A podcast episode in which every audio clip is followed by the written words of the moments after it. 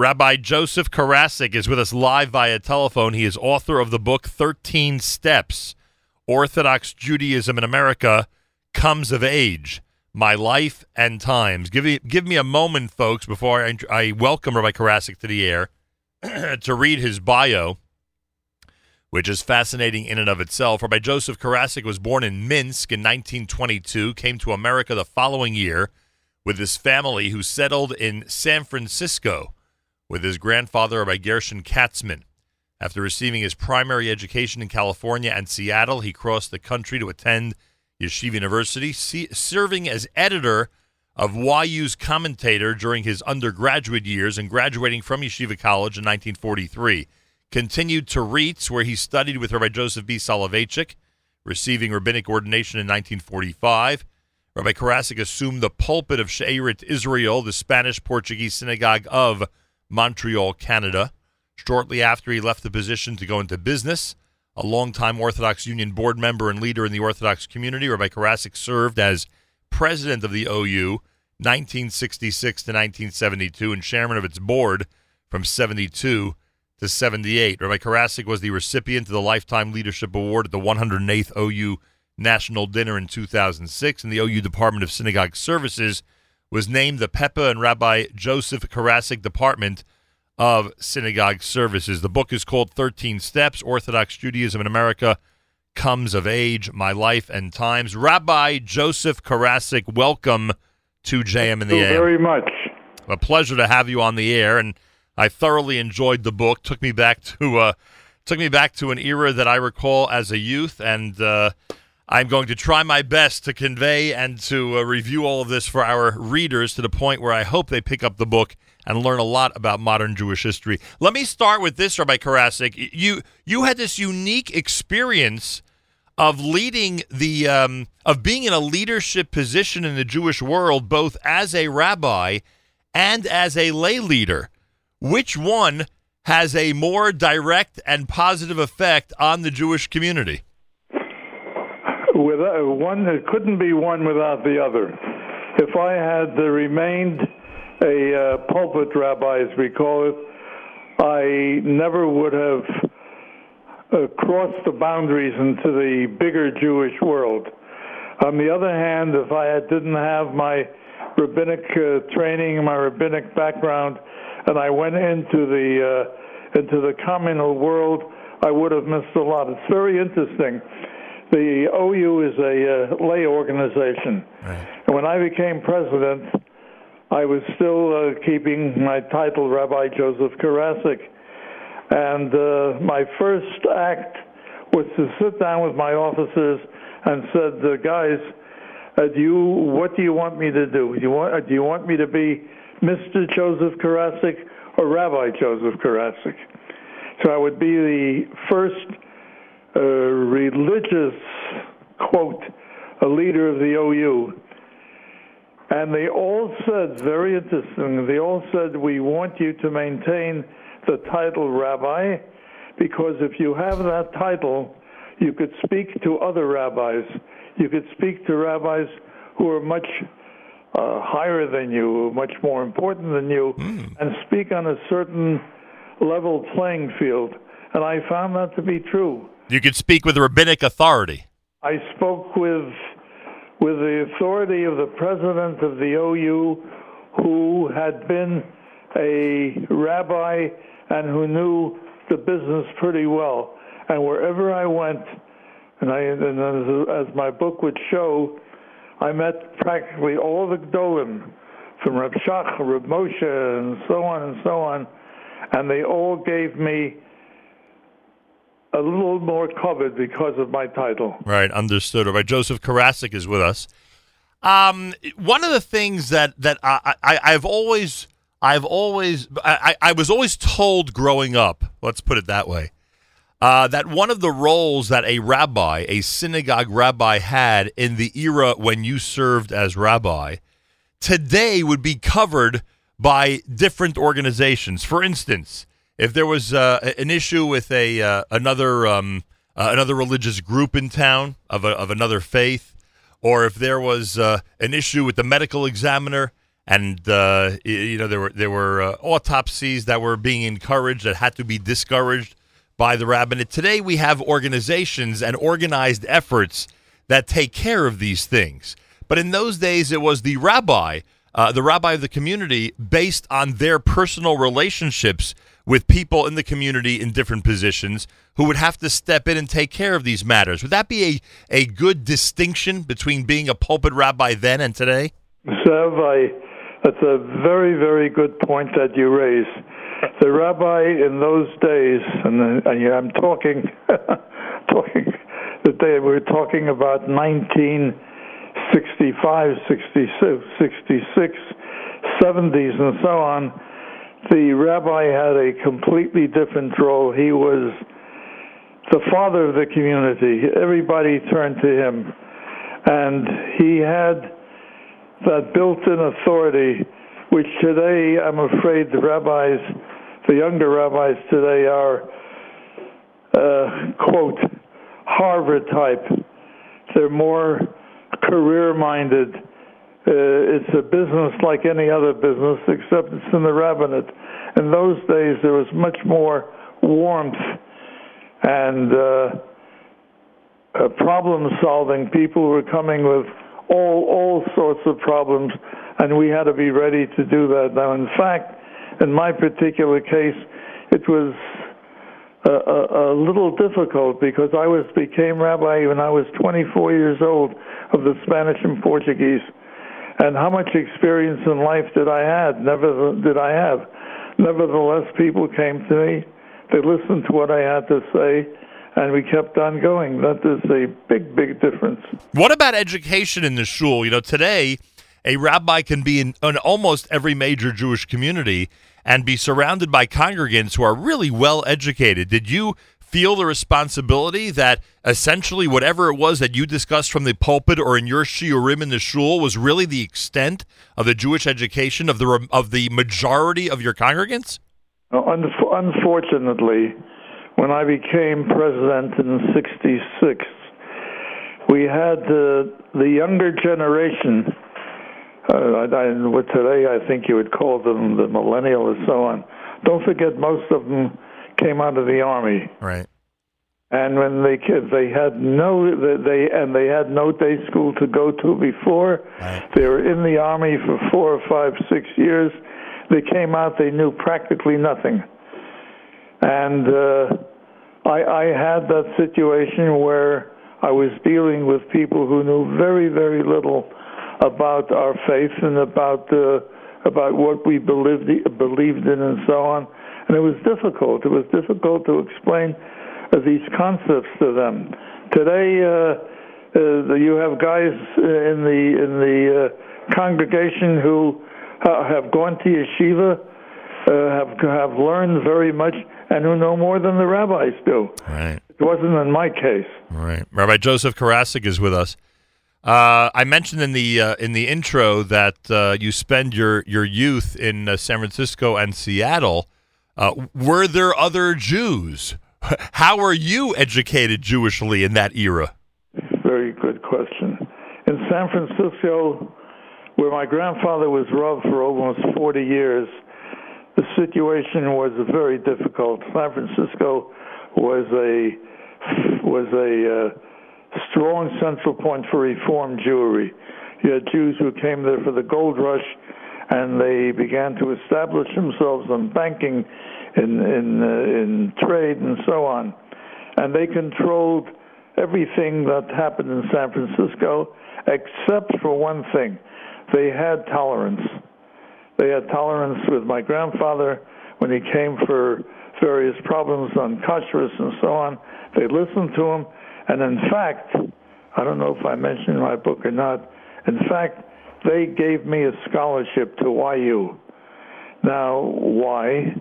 Because they were so proud of a young man who was going into the rabbinate that they said, listen, we're going to take care of this. So that's one hand. On the other hand, there was a youth that knew a lot. We had an excellent Talmud Torah, but a youth that did not practice at all, did not practice kashrus, did not practice Shemir Shabbos, And I was part of that youth.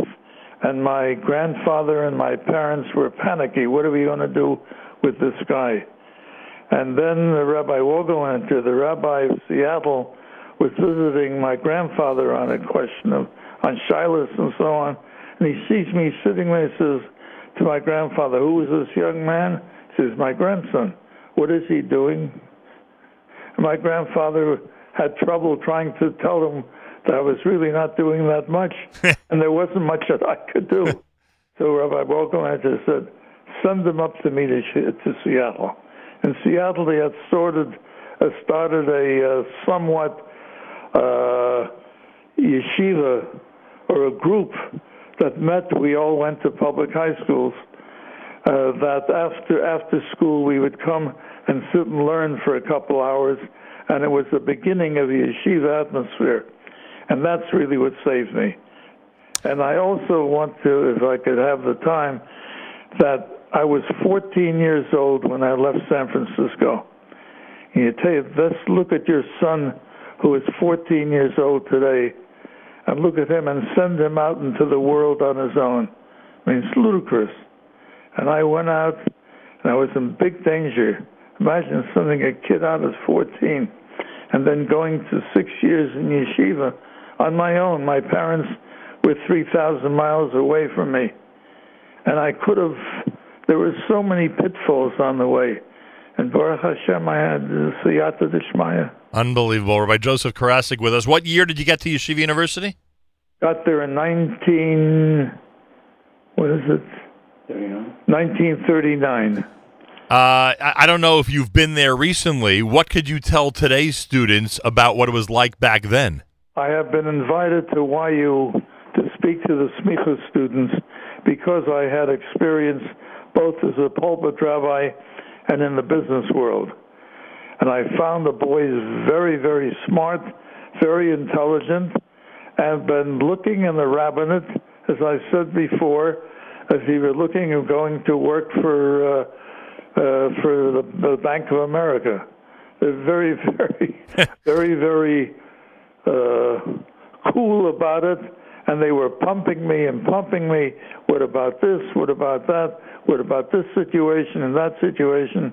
and they take their careers very, very seriously. Aside from his brilliant uh, a- academician uh, uh, reputation and his brilliant um, career as a Talmudic lecturer, what else can you tell us about Rabbi Joseph B. Soloveitchik? Well, my case was was a individual case. When I entered the Rav shiur, my grandfather, who was not a young man, hopped on the train from San Francisco to New York. It wasn't much, three days and four nights. Imagine that. to come to New York, introduce himself to the Rav, and told him, My grandson is going to your shiur. Please watch him. Keep, I say, varfanoig him. Watch him, see what he does. Kilanar hazeh spaloti. This is what he told the Rav. Wow. And the Rav was so touched that he promised my grandfather that he would do that. And for the next 40 years, the Rav was my teacher, my mentor, my whatever you wanted. And what greater covet and what greater pleasure could a young man have than being so close to the Rav? And that's why I say, beyond the academics and his brilliance uh, uh of a reputation as a lecturer, many don't realize – uh, how how he had the ability to become close to a student and how students would gravitate toward him and really hang on his every word. Yet, yet it's strange. I, I don't know. I knew the Rav quite well. I don't know if his entire career he was actually close to more than five or six students. Wow. And uh, he was by nature shy, you know, and he was he did he didn't want to to make it too difficult for, especially for his students. And uh, in my book, I uh, I publish the uh, drasha that he gave at my at my grandson's Pidyon Ben. Yep, I read that. Yep, describing the relationship among the generations, and when he would come into his shiur in the morning, from Boston, all tired out, and looking at these 80, 90, 100 kids looking up at him all with fresh faces, and he was so tired that after he gave his shiur, we, as he quotes so beautifully, Rabbi Akiva walks in, Rabbi Chaim walks in, Right. and, and the Rambam walks in, Right. and he sees a change that these guys, that the students, are, are all tired, and he's fresh as could be. It's unbelievable. You also, by the way, I mean, there's so much to talk about. We're not going to get to everything, but I, I have to mention you have an amazing piece in the back of the book where you you print what you had written at that time in 1967, your impressions in the immediate aftermath of the Six Day War. I'd like your permission for me to uh, to record that in a spoken word format. Uh, so that we have it for posterity. I think it is one. I think that letter is an absolutely brilliant essay. And for those of us who grew up with parents who never stopped speaking about Jerusalem pre and post Six Day War, it is so meaningful. with all with pleasure, with pleasure. Really amazing, and I, that's one of the reasons I recommend this book. Um, and and one of the problems with a book that I really like is I read it too early, and some of the things, some of the things I read, I've already, uh, I, I may have uh, forgotten. Uh, am I right or wrong that you mentioned that uh, you spent time in Baltimore? The first summer that I was in the yeshiva, Rav Gifter, who is, later became the Rosh Yeshiva, tells, had just come from uh, Europe, and uh, he that summer he wanted to have a chabura of uh, young uh, students, and he came from Baltimore, uh, and uh, he came to the yeshiva to ask for volunteers. I was one of those who volunteered to come to Baltimore. And and Rob and, and also with Rav Gifter, I became very very close. Uh, as a Talmud Chaver. And and that was a a Ner Yisrael experience, or nothing? Oh, no, no, nothing no, to do no, with the yeshiva. Nothing to do with It the was yeshiva. Rabbi Gifter's Right. uh, personal thing, and uh, if you if you really want to know, that's when I first got the Tom of how to learn. We learned in the Dorim, Mm. and the first time I got a Tom of how, of how really to learn a piece of Gemara, and uh, all throughout all the years. I developed very good friendships in Baltimore and so on. Yeah, I, I was asking for a selfish reason because during that era, my grandfather Harav Yosef Segal was uh, the mashgiach in uh, Ner Yisrael, and I was wondering, Ah, was ah. wondering if that, uh, Uh, it- this, it- this was a purely uh, right. purely Rabbi Gifter's uh, effort. Now, uh, lay leadership in the late '60s, early '70s, and that's uh, I think you would consider to be your most active era, if I'm not mistaken. Yeah. Uh, and again, I, I said to you off the air, I'm somewhat familiar with it because that was uh, that was the period of time my father was the president of the RCA. I don't think people today realize the history that people like yourself helped guide because the time of the Six Day War was so critical, so crucial, especially in terms of support, both financial and otherwise, from the excuse me from the American Jewish community. Could you give us a taste? Of what it was like to be in a leadership role when Washington and Jerusalem were making major decisions, frankly, about the future of the Jewish people? I became president of the OU in 66. The Six Day War was in 67. The change in the Jewish world from 66 before the war to 67 after the war, they, they're really uh, very, very impos- uh, difficult to describe it. Before the war, the Jewish community here, when I first was a sleepy sleepy community. You didn't have the the balabatan, as I said before. They didn't have the education. Suddenly, the Six Day War was an injection into the Jewish community that's impossible to describe. Suddenly, uh, uh, uh, I was I was there, and I felt the change. And I had the good fortune of following up those the, the following years of my presidency in a completely different different world. That's when when I had the big fight with the with the Rosh Yeshivas and the others about uh, I I wanted the OU to become a world organization to unite to unite the activities of the OU with Orthodox communities throughout the world, and the yeshiva world misinterpreted. They they they confused the whole, whole concept of Heichel Shlomo, which which was a, a parochial battle which had nothing to do with what I had in mind. And uh, as my uh, children ask me very often, Daddy, how could you stand up in front of the Rosh Yeshivas and, and to disregard them? And my answer was, I knew what, what, what I wanted, and they had, and the stories that were given them were false stories, with the end being that Reb Moshe, is the Chrono of uh, who was one of my strongest opponents, ended up being my very, very closest friend. Once he understood what I had in mind, and at that particular time, we united Jewish communities of all over the world. And uh, Baruch Hashem, it was successful. It's a whole different world. Well, also, you, you, you led during an era when, uh, when it was possible for people to believe that a rabbinic leader might be wrong.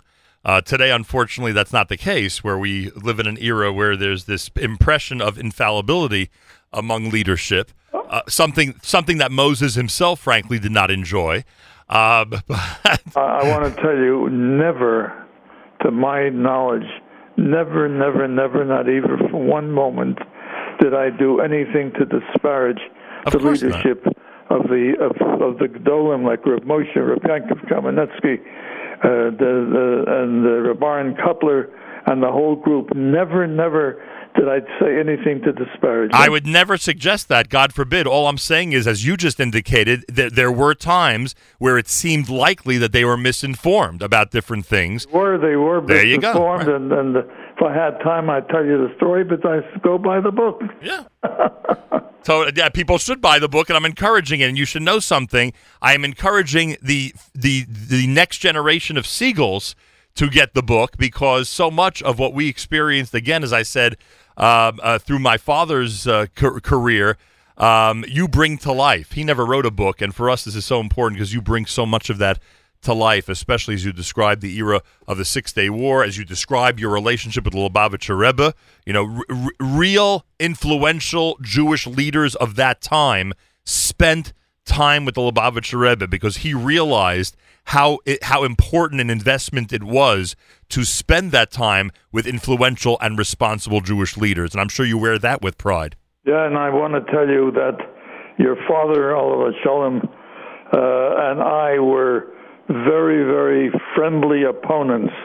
And I told you before we had a we had a uh, well, I don't know. I have to watch my words. There. no, we did. we we were worthy opponents of one another. You bet. I'm probably one of the only guys around today who still remembers him. Tall, handsome guy who who, who was the boss of Newark, New Jersey, right? No question about that. And uh, you know, for for me, being in being in the second half of this generation, I don't remember the golden era like my older siblings do. So it's important for me to hear these words from you. So I greatly appreciate that. Okay. Uh, the book is called 13 Steps Orthodox Judaism in America Comes of Age. My Life and Times are by Joseph Karasick. I'm sure people are curious why it's called 13 Steps. That's actually something that has to do with this era, right? That's a development, a very recent development for you, the 13 right, Steps. Right, right. And people could read about that in your introduction and uh, and find why you went ahead and named it that. And um, uh, the relationship with your wife is is is wonderful and so heartwarming. How critical is it? Uh, what would you say to the young rabbis of the of today about taking advantage of their wife's dedication and their interest in what they're doing? How important is it to have a partner who understands how how urgently important it is uh, to be part of the entire process? I want to tell you the my, my my wife and I we were married for 64 and a half years, and she was my companion. But today the Rebbitzin has a much much bigger role because first of all the, the Rebbitzins uh, are, are, all very well educated. They went to Stern College, Beis Yaakov, and so on. And the demands upon them, we know we're in the midst of this big problem, what to do with the women in, in our communities, in our societies, in our synagogues. And today, the the uh, the uh, wife that a young rabbi chooses has to be very, very careful. She has to be a smart girl. She has to have a wonderful education, and she has to stand with him side by side. I said I had a lovely wife, beautiful, great to go with her all over, but the demands on her were not nearly what the, what the demands on a young Rebbitzin are today. Right. Wow. Unbelievable. Uh, you know, the uh, two of the big issues that have been covered uh, in the uh, Yeshiva University commentator in the last few days, in the last few days now in 2018. One is the um, uh, revelation by a new student at Yeshiva University about the uh, unfortunate lack of religious Zionism, at least through his eyes, on campus. And another one was um, a woman who who was lamenting that uh, that there were opponents to her giving a Dvar Torah in shul. So we can call it, I guess, Israel issues and women's issues. When you were editor of the commentator, and I think that goes back, would you say about uh, 70 years or so? At 19, 19 uh, let's see, uh, 60s. When, when did I graduate? 1940 something. 19, yeah, I got 1943. Oh, so I'm right. It's a, it's almost that, that number of years. Were, were those were those among the major issues that college students were writing about and publishing? No, no, there was no the the issues. I had a very peculiar issue. It was during the wartime. I, when I when I went to YU and when I was editor of Commie, and my main message was to the yeshiva boys: behave like the yeshiva boys. The whole world, they were drafting them right and left from all the schools and colleges all over America. You were the lucky ones. You have to behave like yeshiva students, and when they see you on the street, they should know that this is a special young man. And that was my message that I tried to drive home, and I think I was successful. Also, in uh, I was, I think, among the very first of all the journalists, incidentally, by paper under my editorship, received the award of the. Uh, first of all, I was who's who on American colleges and campuses, and also the Commie got an award as one of the best college newspapers wow. at that particular time. But uh, then I then I published the Holocaust issue, and this was in uh, I forget all my dates here. Anyhow, uh, when I was a uh, would that be would that be in the commentator archives? Oh yes, oh yes. It's, it's the whole edition is there to get it. It's it's available. I've seen it, uh, and uh, many of them have it on their computers. The issue where I where I began to disclose. Don't forget, this was in uh, the 1940s. Yeah. 1942, 41, right. 42, when the world had the Jewish world had no concept of all uh, at all about the about the Holocaust. Right. Suddenly, the news began to come out and I published a whole issue on this, and at that time it caused a considerable stir because people really, for the first time, began to know what what a Holocaust is. They had no idea beforehand what it was. Rabbi Karasick, what an honor for me to have you on. I, I, know how important this book is. I just want you to know that. I know how important this book is, and I hope uh, everybody out there gets it. It's called 13 Steps Orthodox Judaism in America Comes of Age My Life and Times by Joseph Karasick, an OU press release. It's an OU press release. Rabbi Karasick, would you know if this is available at the YU Seforim sale?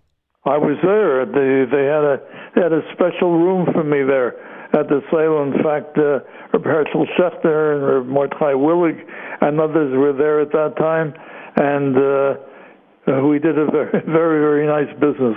That's at great. The, at this foreign sale. That's great. I hope everybody out there picks it up. God bless you. Thank you so much for joining me this morning, and Hatzlacha Rabbah with the book and everything, and best regards to the entire family. Thank you, Zev. Thank you very, very much. I really enjoyed this. Another reference to my father, not a problem at all. And thank right. you so much. Rabbi Joseph Karasick on a very special Thursday morning edition of JM in the AM.